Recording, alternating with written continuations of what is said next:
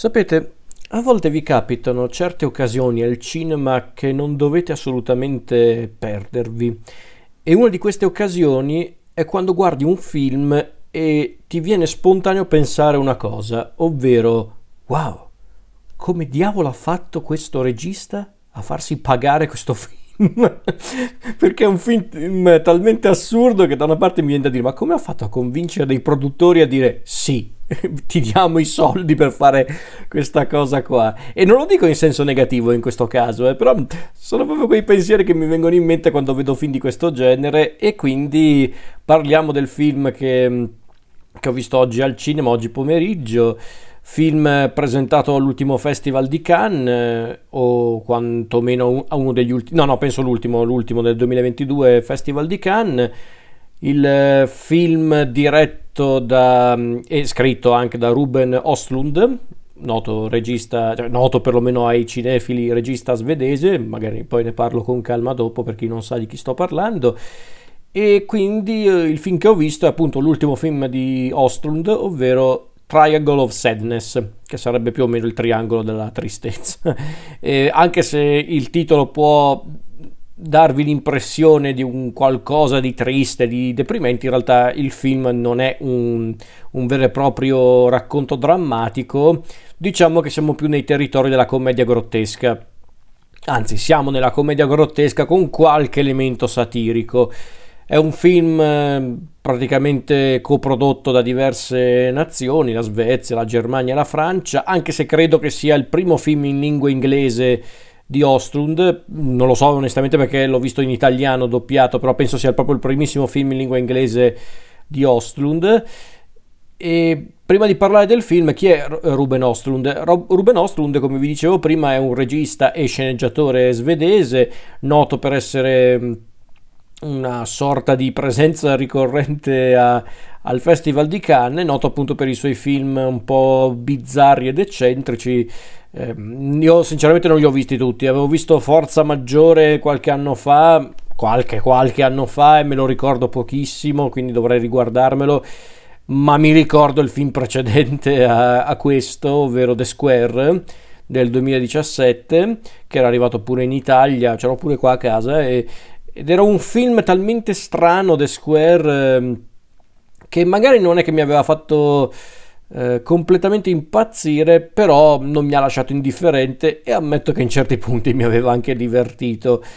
Eh, in maniera anche molto genuina perché comunque mm, si può dire tutto del signor Ostlund ma non che non sia eh, un tipo imprevedibile e infatti Triangle of Sadness io non sapevo neanche che fosse suo in tutta onestà io semplicemente avevo visto che Uh, questo weekend nel cinema di paese facevano questo film, era, di, era, un film del Festival di Cannes, mi sono detto vabbè dai andiamo a vederlo, io non sapevo davvero che era di Ostlund, però già iniziato il film, vedendo proprio quello stile molto particolare, quel tipo di umorismo molto particolare, mi sono detto... Mm, Vuoi vedere che niente niente di, di Ostlund? Arriviamo alla fine del film con molta calma, tra l'altro, perché il film dura più di due ore e mezza. Eh, no, in realtà dura due ore e venti, qualcosa del genere. E quando è comparso Ostlund mi sono detto, ah, ok, perché era, era, troppo simile a The Square per tanti elementi, anche per un certo tipo di umorismo e se vogliamo di, dirla tutta, anche per un certo intento che aveva il regista a questo giro, che aveva anche in The Square ma di che cosa parla Triangle of, of Sadness? Eh, Triangle of Sadness è la storia essenzialmente di un viaggio, una crociera su uno yacht, un, una crociera che vede come protagonisti assoluti un gruppo di, di esseri umani molto meschini, anche molto, diciamocelo, idioti. Nello specifico la nostra storia si concentra su due personaggi, ovvero due giovani modelli barra influencer, ovvero Carl e Yaya, interpretati da Harry, Harris Dickinson e la, eh, l'attrice Charlie Dean, eh, attrice modella sudafricana che, che, tra l'altro mi sono ricordato solo dopo aver finito il film che sapevo chi era perché è morta lo scorso agosto questa povera ragazza quindi eh, quindi sapere questa cosa mi aveva un po' rattristato perché mi è pure piaciuta in questo film. Comunque, ehm, Carl e Yaya sono appunto questi fidanzatini che, sono, che fanno appunto i modelli, ma anche gli influencer che già diciamo che vivono una vita sentimentale condivisa un po' problematica perché Carl sta praticamente vivendo un periodo nero per quanto riguarda la sua carriera. Sembra anche essere un tipo neanche geloso, ma essenzialmente eh, molto nevrotico e ossessivo e diciamocelo anche un po' cagacazzi. Scusatemi se uso questo termine un po' volgare, ma rende l'idea, non che Yaya sia, sia da meno. Fatto sta che i due vengono invitati a, a partecipare a questa crociera alle Bermuda e si ritrovano appunto in questo yacht popolato da persone a dir poco assurde, tra cui una coppia di ingegneri che essenzialmente sono diventati ricchi perché producono mine anti-uomo, così. C'è un, questo, questo, questa specie di sviluppatore informatico eh, molto gioviale e amichevole, eh, ma c'è anche questo oligarca russo, immancabile, uno, un immancabile oligarca russo delle crociere interpretato da, da Zlatko Burik, che probabilmente i fan eh, di Nicholas Winding Refn conoscono molto bene, visto che lui era uno dei personaggi principali della trilogia Pusher di, di Refn, dove lui era il gangster Milo. E poi non so, c'è anche mm, il, il personaggio di Therese, questa, questa, donna che a causa di un ictus è in grado solo di dire la frase, anzi di dire due cose, Nine e In der Wolken, ovvero sulle nuvole. Quindi personaggi assurdi per un'avventura assurda. Lo stesso staff dello yacht è composto da persone a dir poco bizzarre, tra cui il, il capitano Smith, interpretato da Woody Harrelson quindi mm, già partiamo da un presupposto assurdo, diciamo che poi avverrà un determinato, eh, un determinato evento che appunto stravolgerà ancora di più la trama, ma non vado troppo oltre per chi non ha, non ha ancora visto il film. Però di fatto la storia è questa, appunto, la storia di un gruppo di persone meschine, di personaggi meschini alle prese con, eh, con una, um, un imprevisto che sconvolge la loro vacanza sullo yacht. Questa di fatto è la storia di, eh, Triangle, tri, Triangle, of Sadness, non mi ricordo mai come si pronuncia, scusatemi se a volte sbaglio. Comunque sia, questo film appunto conserva lo stile molto eccentrico e bizzarro di, di Ustrund, come infatti The Square, eh, anche questo film conserva tanti elementi come come il fatto di, di, avere questa cifra grottesca ben precisa che porta lo spettatore a doversi confrontare con delle sequenze, con delle situazioni assurde, talmente assurde, talmente eh, estremizzate nella loro assurdità da essere di per sé anche divertenti, anche se chiaramente eh, il grottesco è, è un genere molto difficile da da far apprezzare a tutto il pubblico, quindi sicuramente a qualcuno potrebbe non piacere un film del genere, bisogna chiarire questa cosa.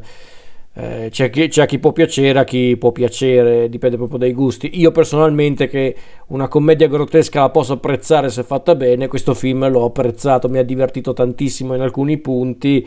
In altri mi ha lasciato invece molto basito, ma perché fa parte anche questo della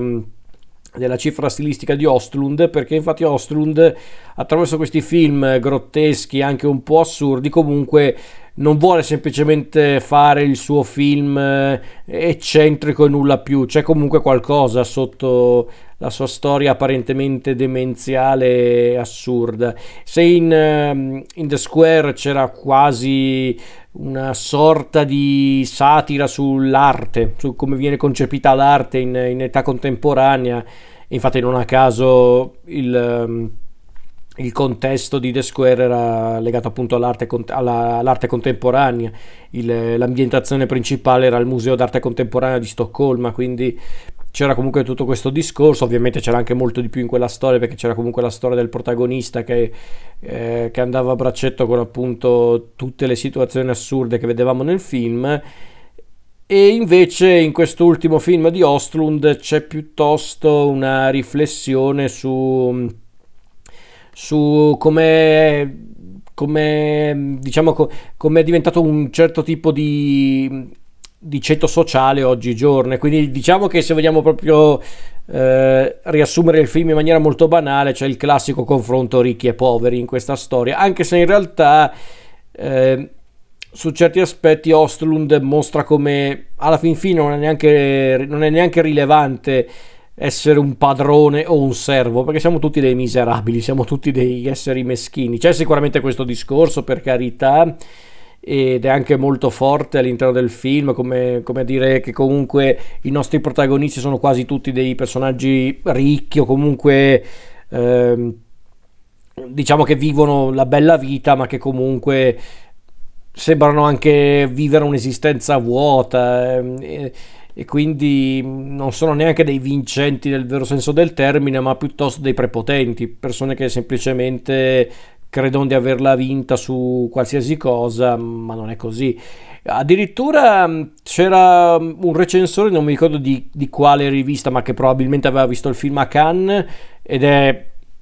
questa, questo, questo, commento che aveva fatto questo giornalista eh, è stato inserito sulla, sulla, locandina del film, parte di questo commento, e da questa rivista eh, hanno messo sulla locandina una frase che secondo me riassume anche molto bene il film, ovvero la commedia perfetta per i nostri tempi. E in effetti è vero, perché in effetti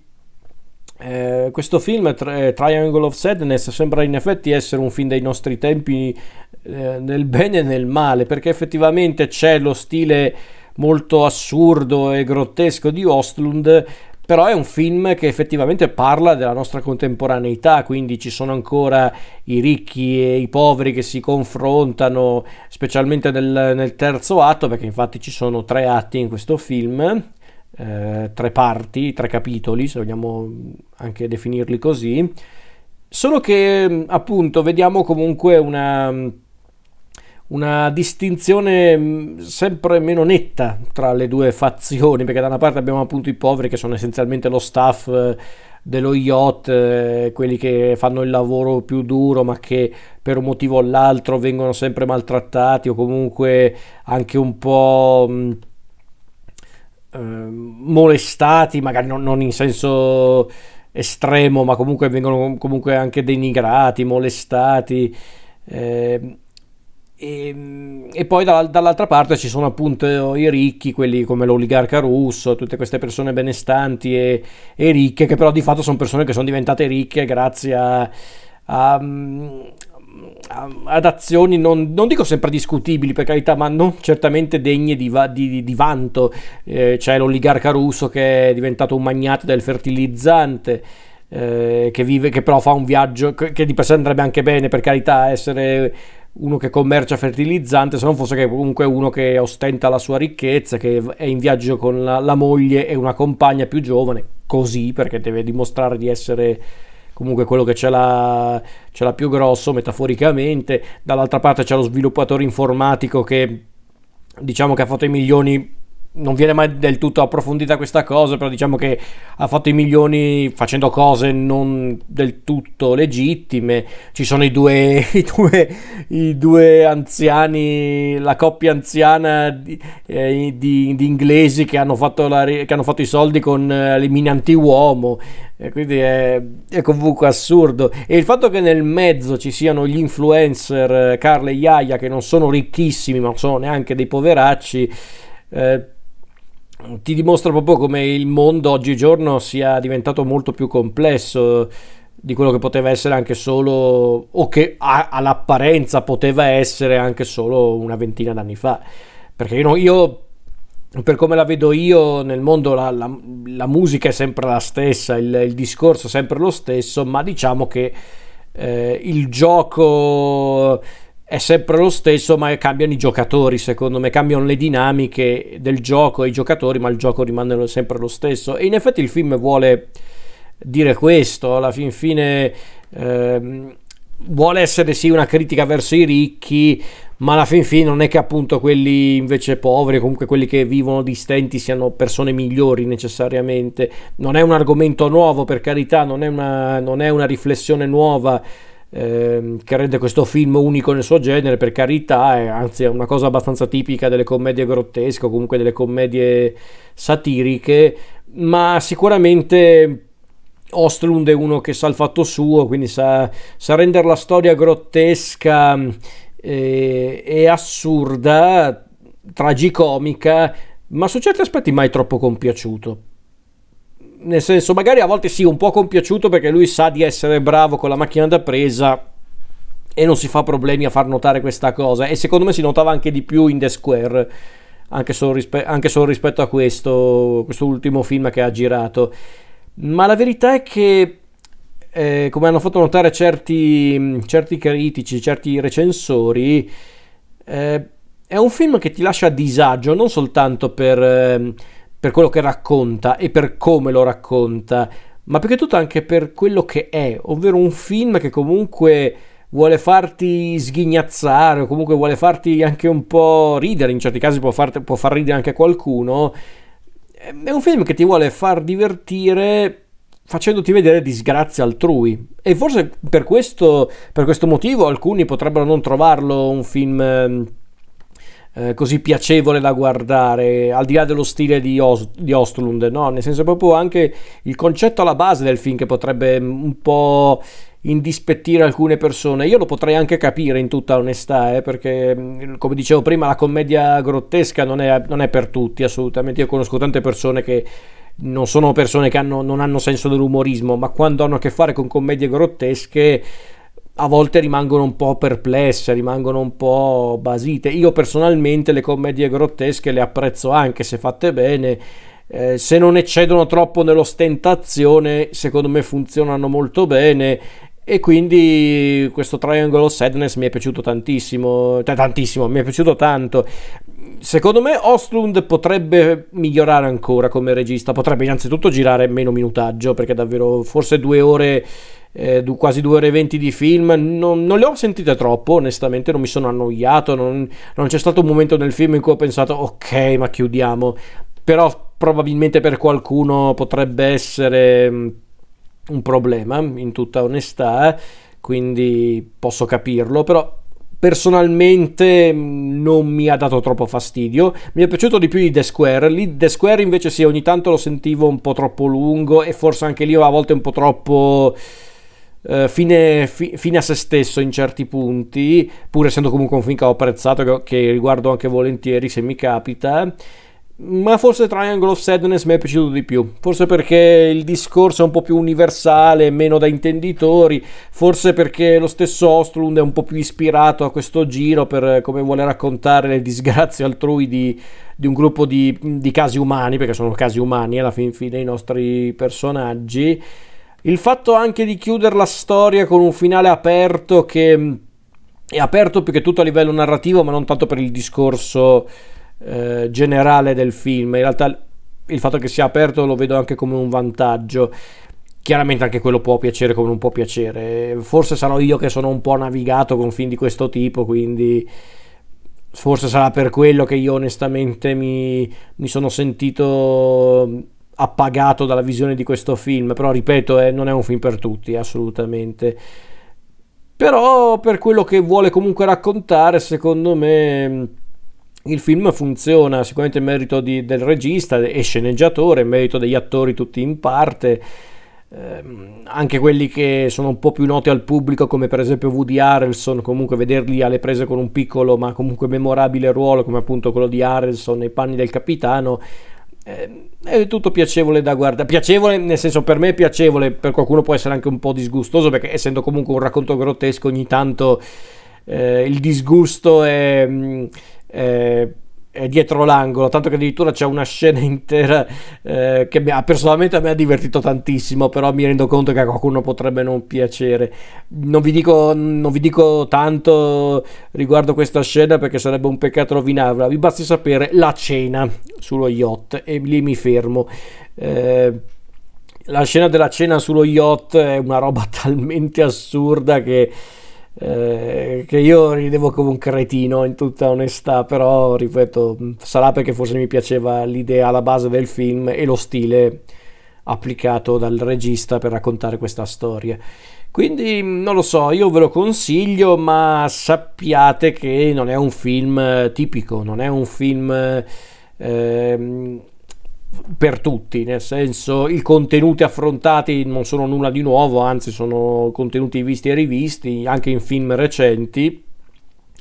Però forse con questo stile molto particolare, no, effettivamente non si è, non si è visto molto spesso eh, un film del genere che trattava quegli argomenti, quindi forse per quello è un film che io comunque tutto sommato vi consiglio. Chiaramente dovete armarvi un po' di, di coraggio perché non è un film eh, per tutti, assolutamente.